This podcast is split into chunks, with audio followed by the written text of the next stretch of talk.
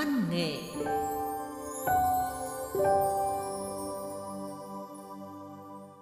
Thưa quý vị và các bạn, Nguyễn Thị Minh Thúy, bút danh là An Thư, hiện đang là phóng viên công tác tại phòng chuyên mục chuyên đề Đài Phát thanh Truyền hình Thanh Hóa.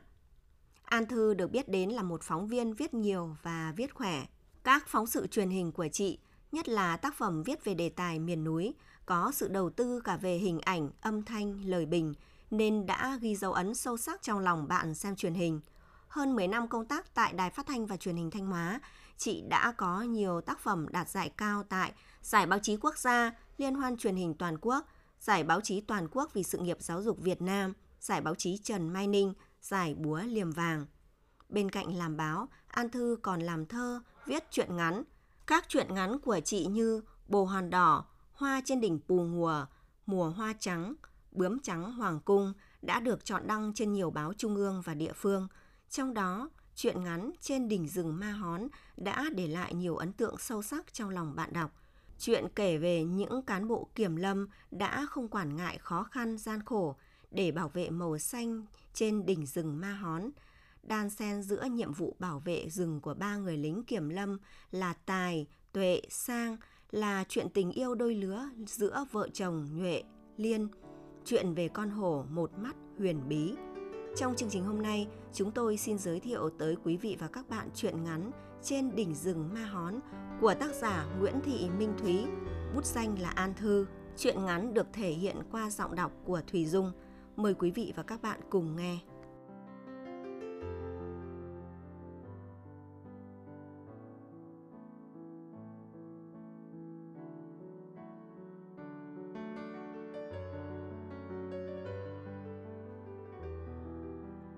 Ngày ấy, người bản Ma Hón bị hổ vồ nhiều lắm.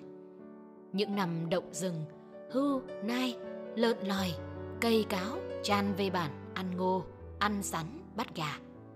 Hại nhất là bầy hổ đói mồi, chúng lảng vảng bên nương vắng, bắt bò và ngựa. Nhiều con liều lĩnh vào tận bản săn người.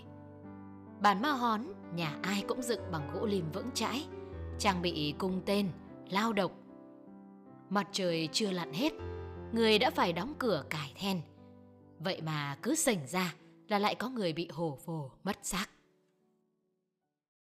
Cơn mưa sập đến vào cuối buổi sáng, tiếng mưa ràn rạt trên mái lá giữa rừng Ma Hón. Ở trong lán, Nhuệ đang chuẩn bị bữa cơm trưa. Mùi cá khô bốc lên khăn khẳn, hòa với mùi ngọt ngọt của niêu canh rau rừng vừa hái lúc sáng sớm, làm Nhuệ nhớ tới bữa cơm đủ đầy với Liên. 1 tháng mới được ăn cơm với vợ vài hôm. Phải những hôm ấy, chỉ cần nhìn thấy cái eo thon và mái tóc đen lòa xòa sau chiếc gáy trắng ngần của Liên, Nhuệ sẽ thấy lòng thổn thức, bất kể trên mâm là món ăn gì. Chỉ có điều... Nhuệ khều than, nén tiếng thở dài. Liên dạo này đổi nết, dễ cáu bẳn hay gắt gỏng vô cớ, dù Nhuệ không hiểu mình đã làm sai chuyện gì.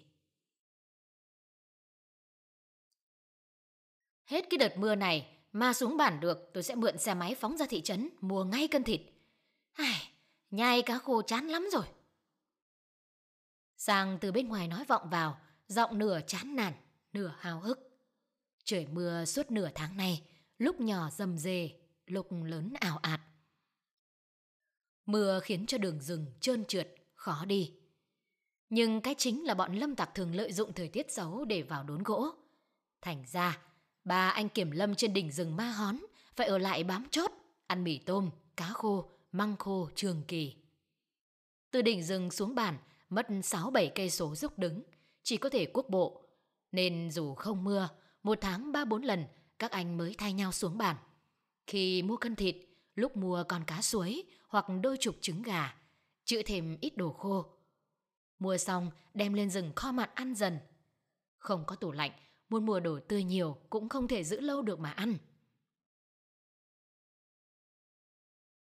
Giá giờ mà có đĩa măng sâu thì thú nhé. Sang lại ủy bài chép miệng, là anh ta đang nhớ đến mấy hôm trước. Tài vào rừng suốt buổi, mang về được một ống tre dài, đổ ra toàn sâu măng, con nào con nấy béo mây mẩy. Tối ấy nhờ Tài nấu ăn thần sầu của Nhuệ, ba anh em có món sâu rang lá chanh rừng thơm nhức mũi. Cái vị sầu béo ngậy như trồi lên trong cuống họng, đủ khiến Sang nuốt nước miếng liên hồi khi nhớ lại. Nhuệ ngồi im bên bếp, vun đám than hồng ủ lại nồi cơm. Mưa tạnh được một lúc vẫn chưa thấy Tài về.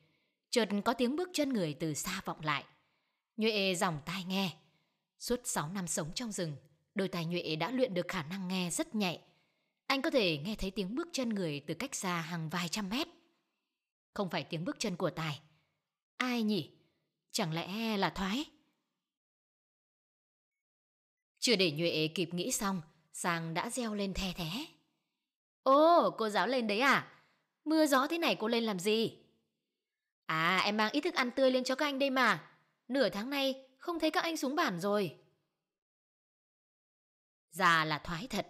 Thoái cởi đôi ủng dính đầy đất thịt dẻo quẹo, rồi bước thoăn thoắt lên thang tre. Gấu váy và hai tay áo ướt sũng nước.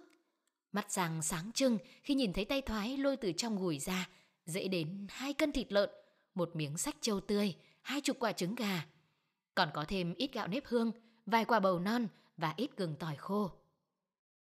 Cô để đó vào đây ngồi cho ấm đã, người cô ướt hết rồi kìa. Nhuệ nhắm to bếp lửa giục Thoái. Lúc này Thoái mới ngẩng đầu lên, lọn tóc đen láy che ngang mặt khiến Nhuệ chợt sững người. Nếu không phải Thoái đang khoác bộ váy Thái, Nhuệ hẳn đã tưởng là Liên, vợ anh. Thoái là cô giáo dạy tại điểm trường lẻ dưới bản, năm nay đã 29 tuổi.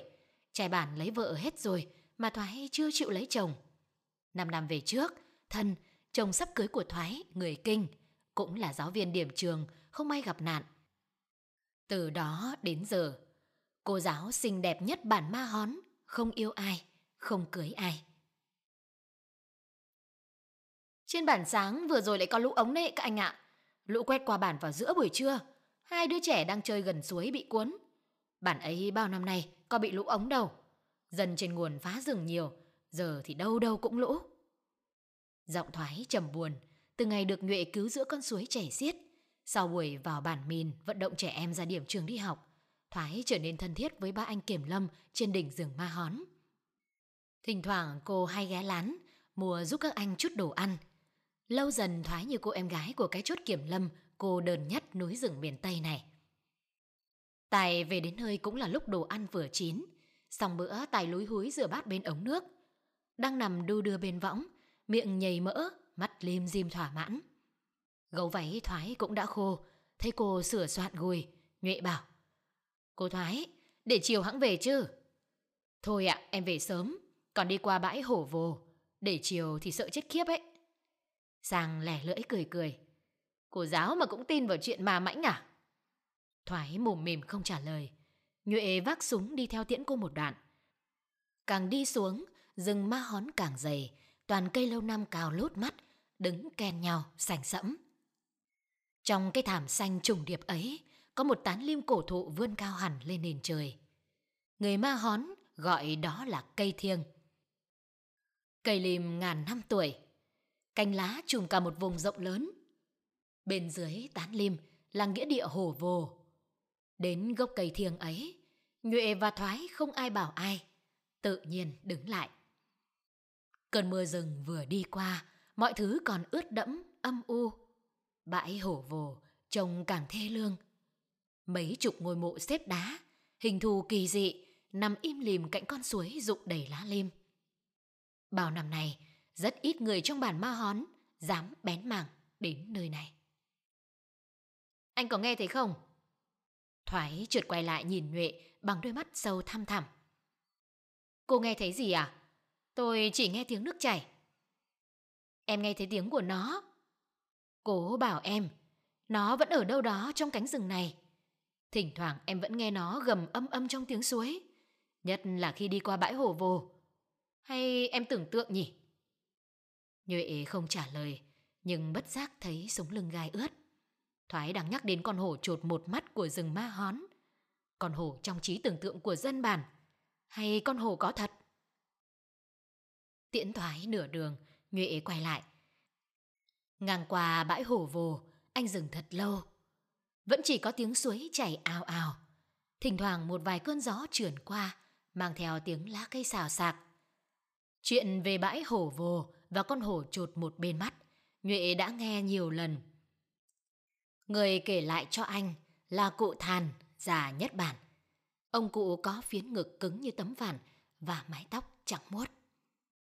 Cụ Thàn là cố nội của Thoái. Ông bà nội rồi cha mẹ của Thoái đều đã qua đời, mà cụ Thàn vẫn như cây lim xanh giữa rừng Ma Hón.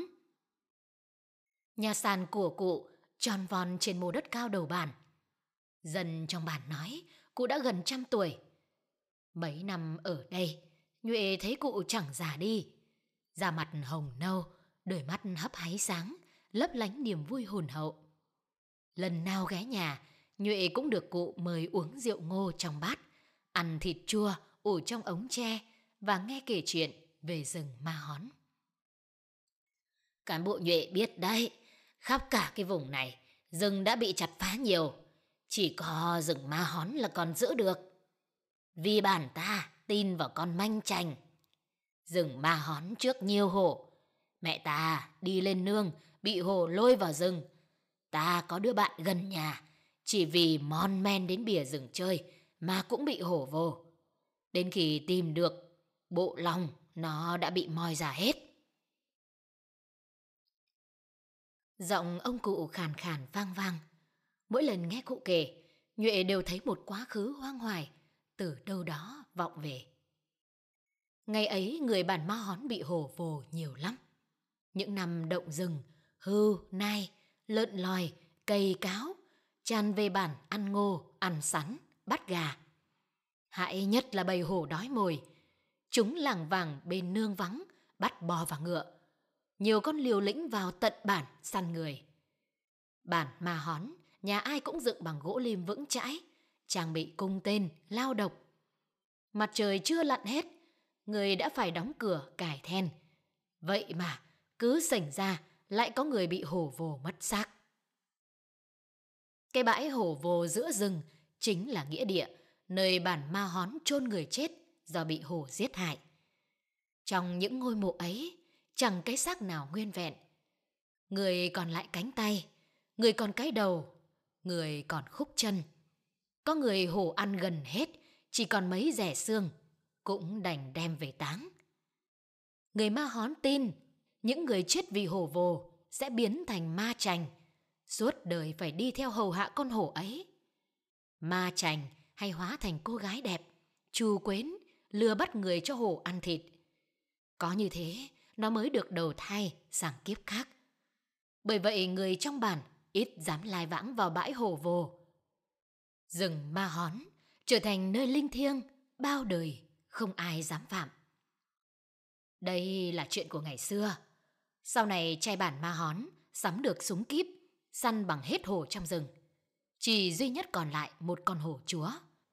Đạn có mắt tránh nó, tên có chân chạy khỏi người nó, bậy biết nói bảo nó đừng dẫm lên. Có người thanh niên 18 tuổi trong bản từng liều chết vào rừng. Người ấy đứng trước mặt nó, giương súng bắn trúng vào mắt trái của nó. Vậy mà nó không chết. Nó đứng nhìn thật lâu, một con mắt ròng ròng máu, rồi nó lững thững bỏ đi. Đến bây giờ, nghe nói nó vẫn lẩn khuất đâu đó giữa rừng Ma Hón. Lần nào kể đến đó, chán cụ Thàn cũng đầm đìa mồ hôi. Nhuệ không tin câu chuyện ấy. Bao năm đi tuần giữa rừng Ma Hón, anh nào thấy bóng dáng con hổ ấy đâu. Và lại, làm gì có con hổ nào sống lâu đến thế. Khi đợt mưa rừng rầm rề qua đi, Nhuệ xuống núi. Lần này anh không ghé cụ Thàn mà đi thẳng về nhà. Đã 3 tuần rồi anh không gặp vợ. Sóng điện thoại không vươn tới đỉnh rừng. Chẳng biết Liên sống thế nào cho qua cữ mưa gió. Căn nhà che tạm bợ của Nhuệ nằm ngoài trung tâm xã, cách Ma Hón độ 5 cây số đường rừng. Liên bảo cô không thích vào bản, buồn lắm. Ở trung tâm xã, tuy vẫn vắng heo vắng hút, nhưng muốn mua chút bánh trái dưới xuôi còn dễ. Chứ vào bản, điện không, nước sạch không. Cả bản trăm nóc nhà, có mỗi cái cửa hàng tạp hóa bé tẹo. Trên bày lơ phơ, ít gói mì tôm, vài lạng cá khô, 3-4 hộp pin. cùng lắm là thêm vài túi bim bim và bánh gạo. Liên đẹp, vẻ đẹp phốp pháp mềm mại. Người con gái đẹp ấy đã bỏ quê hương, theo Nhuệ lên trốn rừng xanh núi đỏ này được 4 năm. Vợ của Tài và Sang đều ở quê, không ai lên trên này cùng chồng cả. Với Liên, ngoài tình yêu, Nhuệ còn có lòng biết ơn là vì thế. Anh còn biết đường về cơ đấy. Liên đón Nhuệ bằng khuôn mặt dầu dĩ, lạnh lùng. Thôi nào, anh xin lỗi. Mưa rừng mà, bọn anh phải tăng cường tuần tra, phòng bọn lâm tặc phá rừng, nên anh không về được. Nhuệ tiến sát, ôm vòng eo thon mềm của vợ. Liên dằn dỗi đẩy chồng ra. Trời mưa tầm tã, cái nhà thì dột, đến củi trong bếp cũng ướt gì ướt giả. Nấu bát cơm không nấu nổi mà ăn, điện thì mất. Tôi đến có mỗi một mình tôi. Anh định để tôi sống thế này đến bao giờ? Liên khóc. Nhuệ ôm đầu ngồi xuống bên chiếc giường che vẹt mỏng. Ngày mới lên đây, Liên nhìn con đường quanh co, dốc lên dốc xuống, gập ghềnh sỏi đá, nén tiếng thở dài. Được 2 năm, Liên không nén nữa. Anh xem, đầy người có chồng làm kiểm lâm đều ăn sung mặc sướng. Còn tôi, 4 năm rồi ở trong cái nhà rách rưới nơi rừng rú này. Cứ tưởng theo anh lên rừng vài năm, rồi vợ chồng có tấm có món thì cùng nhau về quê. Anh cứ bám giết lấy cái xó xỉnh này để làm gì?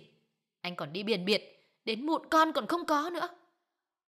Bao nhiêu lần Liên dằn dỗi là bấy nhiêu lần Nhuệ nín nhịn. Nín nhịn vì yêu và vì thấy mình có lỗi không lo được cho vợ cuộc sống đủ đầy. Buổi tối, cơn giận dỗi của Liên cuối cùng cũng dịu. Khi đã qua cơn ân ái nồng nhiệt, hai vợ chồng ôm nhau trên chiếc giường tre, da sát da, má kề má.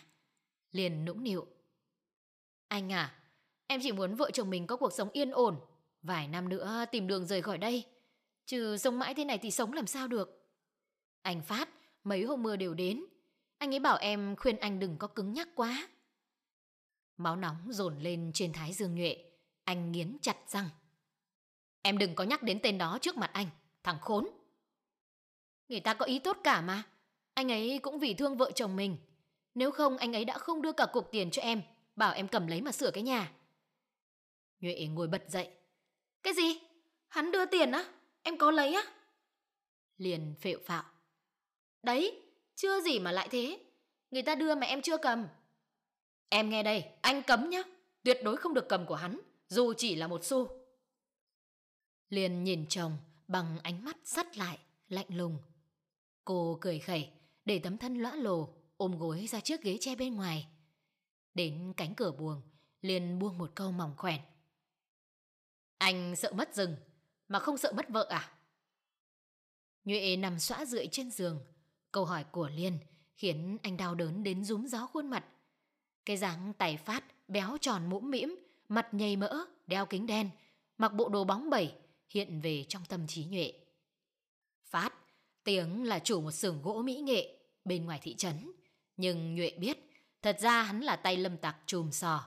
Hắn mua chuộc được quan huyện, mua chuộc mấy tay kiểm lâm biến chất, mua chuộc được cả đám trai bản nghiện ngập của vùng miền Tây. Chỉ cần có ít tiền, đám trai ấy sẽ liều mạng vào rừng chặt gỗ, ruổi qua mấy con đường mòn bí mật mang về cho Phát. Việc của y là tìm cách tẩu tán xuống xuôi. Nguyên một dải rừng nguyên sinh khắp miền Tây, một tay Phát phá giãn. Chỉ còn rừng Ma Hón là hắn chưa chạm tới được. Vàng trong nhà nó chắc cũng đựng đầy cả cái ép khẩu đựng xôi của nhà ta. Có lần cụ Thàn đã nói với Nhuệ câu ấy. Nhuệ thì biết điều mà Phát thèm muốn nhất chính là cây lim xanh nghìn tuổi trên bãi hổ vồ. Khắp cả núi rừng miền Tây không có cây lim nào như thế. Có người sẵn sàng trả rất nhiều tiền, chỉ cần y đốn hạ được cái cây ấy mang về dưới xuôi. Người bản Ma Hón tin câu chuyện ma chành, tin con hổ một mắt còn sống, tin cả cụ Thàn và mấy anh kiểm lâm trên đỉnh rừng, nên Phát không làm gì được. Đã mấy lần hắn nhờ người đánh tiếng với chốt kiểm lâm của Nhuệ, nhưng đáp lại là thái độ từ chối, kiên quyết lạnh lùng. Một sáng nắng, Sang đi tuần, phát hiện gần lán có 3 chiếc quan tài rỗng xếp gần nhau. Ý nghĩ về Phát khiến Nhuệ không ngủ suốt một đêm. Khi anh rời nhà vào sáng hôm sau, Liên vẫn nằm ngoài ghế tre, quay lưng vào vách, lăn áo mỏng mặc vội, trễ nải. Tia nắng sớm lọt qua liếp tre, soi rõ chiếc eo thon và phần gáy nõn nà. Sương mai lạnh lạnh khiến lòng Nhuệ thoáng co rút lại trong niềm âu lo xa xôi ập đến. Nhuệ ghé nhà cụ Thàn. Bên bếp, Thoái đang dỡ sôi, mùi nếp nương thơm lừng và ấm dẫy trong sáng mai vùng biên ải. Khi nghe tiếng bước chân, Thoái ngẩng lên, nhìn thấy Nhuệ, mắt cô bừng sáng. À, cán bộ Nhuệ xuống núi đây à? Ở đây, ăn bữa xôi với già. Cụ Thàn đang ngồi giữa nhà, vững chãi như cây lim xanh giữa rừng Ma Hón. Giọng nói của cụ, lúc nào cũng thế, khàn và vang. Thoái dọn trước mặt Nhuệ và cụ một ép khẩu xôi đầy vun, thêm hai quả trứng vịt dầm nát trong bát mắm, nhiều mắc khèn, rồi vội vã mang cặp trở lại trường. Đi đến thang gác, cô quay lại bảo Nhuệ. Anh Nhuệ, em thấy mấy hôm nay lão Phát cứ lảng vảng chỗ anh em nhà Thậm. Anh cẩn thận nhá. Nhà Thậm sống ở cuối bản, ngay dưới chân khe nước nhỏ chảy ra con suối lớn. Cả hai anh em Thậm đều nghiện thuốc phiện rất nặng. Căn nhà sàn của chúng bạc phách, toang hoang. Dân bản không thương bởi chúng lười làm, lại có tật hay trộm vặt. Con gà, con dê non thả rông, lỡ đi ngang qua gầm sàn nhà chúng, kiểu gì cũng biến mất không dấu vết. Có khi phải họp bàn thôi cụ ạ. Con thấy tay Phát đang muốn đốn hạ cho bằng được cây lim xanh ở bãi Hổ Vồ. Cây lim mà ngã xuống, thì rừng Ma Hón cũng tan tác mất. Cụ Thàn im lặng châm mồi lửa vào nõ điếu. Khói phả thành từng vòng mờ ảo xung quanh cụ. Khuôn mặt nâu hồng góc cạnh chìm dần trong màn khói trắng. Chỉ cần một lời của cụ Thàn, dân bản sẽ không dám trái. Đã bao lần những kiểm lâm như Nhuệ phải nhờ đến cụ để lấy lòng tin của bạn. Phải họp thôi. Mà cán bộ chờ ta một chút. Cụ Thàn trở vào chỗ nằm, lát sau cầm ra một chiếc vỏ đạn súng kíp, đưa cho Nhuệ. Ta tặng anh vật này. Đây chính là vỏ của viên đạn bắn vào mắt con hổ chúa. Ta biết anh không tin con hổ ấy còn sống, nhưng mà ta tin. Người trai bản 18 tuổi vào rừng tìm con hổ năm ấy chính là ta. Nhuệ thảng thốt ngẩng mặt nhìn lên, đôi mắt cụ Thàn nheo lại, lấp lánh nụ cười quắc thước. Nhưng cụ Thàn không kịp họp bàn. Khuya ấy, mưa bay lất phất, căn nhà của cụ Thàn đột nhiên bùng cháy lên như tháp lửa. Mưa không ngăn được ngọn lửa, liếm ngoàm ngoạp vào từng thớ gỗ trăm năm. Dân bản nháo nhào truyền tay từng xô nước suối dập lửa. Thoái gào khóc, đám khói đen ngùn ngụt bốc lên, kéo theo mùi xăng nồng nặc. Khi Nhuệ vào đến nơi, đám cháy tan, ngôi nhà giờ chỉ còn tro tàn nham nhở, lấp lánh than đỏ. Tiếng người ráo rác vọng lên. Là anh em nhà thằng Thậm đây mà. Lúc chập tối thấy nó quanh quẩn ở nhà cụ Thàn mãi. Khi nãy từ xã vào, tôi thấy em thằng Thậm dẫn thằng Phát với người phụ nữ đẹp và mấy đứa trai nữa đi lên rừng Ma Hón. Trời mưa, lại tối, nó vào rừng làm gì? Nhuệ như sực tỉnh, anh nói thật to. Thôi chết, chúng nó lợi dụng trời mưa, đốt nhà cụ Thàn để đánh lạc hướng dân bản. Chắc nó vào rừng đốn trộm cây lim xanh rồi. Cuống cuồng, anh mang theo khẩu súng định chạy ngược lên đỉnh Ma Hón. Bí thư Thước ngăn Nhuệ lại. Chúng nó phá rừng thiêng của bản ta, giết hại cụ Thàn, các anh kiểm lâm cho dân bản tham gia với. Không đợi Nhuệ gật đầu, trai bản không ai bảo ai, tự về nhà lấy gậy gộc, cuốc sẻng, đèn pin, dầm dập theo chân Nhuệ. Trời tối, đường rừng đứng trơn tuột vì mưa nhỏ, nhưng Nhuệ thấy bước chân mình thoăn thoắt. Trong ánh sáng lấp lóa của đèn pin, mọi thứ đều mông lung mờ ảo. Ý nghĩ về cây lim xanh chiếm trọn trong tâm khảm Nhuệ, khiến anh gần như quên tự hỏi, người đàn bà đẹp đi với Phát là ai? Leo lên được vài cây số, đến đoạn đèo nhỏ quanh co tùm lá, chuẩn bị vào khu nghĩa địa Hổ Vồ. Mưa trở nên nặng hạt, gió cũng vật vã hơn. Chợt Nhuệ dừng lại, lắng tai nghe. Có tiếng bước chân của nhiều người đang chạy lại rất gấp. Nhuệ còn như nghe thấy cả tiếng thở hổn hển cuống cuồng. Chỉ vài phút sau, Từ trong đám lá đen ngòm, hàng chục bóng người xô tới. Thấy ánh sáng đèn, chúng rú lên mập xuống. Thì ra là anh em thằng Thậm cùng mấy đứa trai bạn khác. Mặt thằng Thậm trắng bệch dưới ánh đèn pin, bàn tay loang lổ màu. Nó líu lưỡi. Cứu! Cứu với! Nó đang đến! Có ai đó quát lên. Nó nào! Thậm úp mặt xuống đất ướt, giọng càng hoảng loạn. Con hổ một mắt! Nó chắn ngang giữa đường, nhìn chúng tôi. Mắt nó có lửa, mồm nó phỉ ra hơi nóng. Tha tội cho tôi! Tha tội cho tôi! Tất cả đột nhiên im lặng sững sờ. Có tiếng gầm gào đâu đó, vọng vào mưa gió, nghe vừa xa, vừa gần, vừa như thực, lại vừa như mơ. Thằng Phát đâu? Nhuệ hỏi. Nó bảo không có con hổ nào, nhưng tất cả chúng tôi đều thấy. Khi chúng tôi bỏ chạy, nó bắn theo, làm tay tôi chảy máu. Rồi nó dẫn người đàn bà đẹp đi sâu vào rừng, nó loạn trí rồi. Tim Nhuệ nhói lên khi nghe Thậm nhắc đến người đàn bà đẹp. Lẽ nào? Anh em, dẫn mấy tên này về bản đi. Bây giờ chỉ còn có 2 đứa thôi. Nó lại có súng, rất nguy hiểm. Cứ để việc này cho kiểm lâm chúng tôi xoay sở. Nói rồi Nhuệ vác súng, cầm theo chiếc đèn pin, chạy ngược vào bãi hổ vồ. Mưa đã ngớt hạt, nhưng gió càng lúc càng rú rít. Tiếng suối chảy âm âm át cả tiếng gió. Đến bãi hổ vồ, anh soi trên đường, thấy mọi dấu chân đều biến mất. Biến mất vào đêm, không vết dấu. Có 4-5 tiếng súng đi đùng đoàng hoảng loạn ở phía bên kia bãi hổ vồ. Rồi tất cả lại chìm vào im lặng. Nhuệ dừng lại. Ánh đèn pin nhỏ nhoi xuyên vào bóng tối. Cây lim xanh vẫn còn đó, sừng sững trên nền trời đen thẫm. Nhuệ thở phào. Chợt tim anh ngừng đập. Bên kia con suối, ở bãi hổ vồ, một con mắt thú sáng quắc, đỏ lòe, đang nhìn anh chăm chú. Con mắt vừa rực rỡ, vừa kiêu hãnh, lại vừa hoang dại đến ghê người. Con mắt không hề chớp. Nhuệ như bị thôi miên, chân tay không cử động được. Mọi thứ xung quanh dường như đều bị đông cứng. Con mắt nhìn anh hồi lâu, rồi quay đi, chìm vào bóng tối. Có tiếng gầm vang vọng trong óc Nhuệ, rồi lan khắp núi rừng. Gần sáng Nhuệ lên tới lán, mới biết cả Sang và Tài đều bị anh em thằng Thậm và lũ trai bạn khác đánh úp, trói nghiến vào cây cột gỗ trong lán từ chập tối hôm qua. Khi được Nhuệ cởi trói, Sang lắp bắp.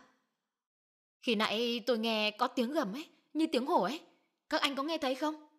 Lạ thật, rừng này làm gì còn hổ nhỉ? Khi những cơn mưa mùa thu đi qua, rừng Ma Hón xanh lấp lánh, tùm trong nắng. Cỏ trên mộ cụ Thàn cũng lên xanh mơn mờn. Nhuệ dọn hẳn vào trong bản. Căn nhà ngoài trung tâm xã, kể từ hôm Liên bỏ đi theo Phát đêm ấy, Nhuệ chưa về lại một lần. Cả hai mất tích trong đêm mưa, không thấy vân mòng. Lũ lâm tặc bị giải về trại giam. Còn thằng Thậm thì hóa điên, ngày ngày ngồi bươi đống phân bò phân dê dưới thang gác nhà sàn. Đàn ông trong bản đi rừng về, kể chuyện gặp con hổ một mắt lang thang, lúc ẩn lúc hiện trong bãi hổ vồ. Người ta rỉ tai nhau. Đi theo sau nó là một người đàn ông béo tốt cùng một người đàn bà đẹp, có chiếc eo thon và gáy cổ trắng ngần, lòa xòa tóc rối.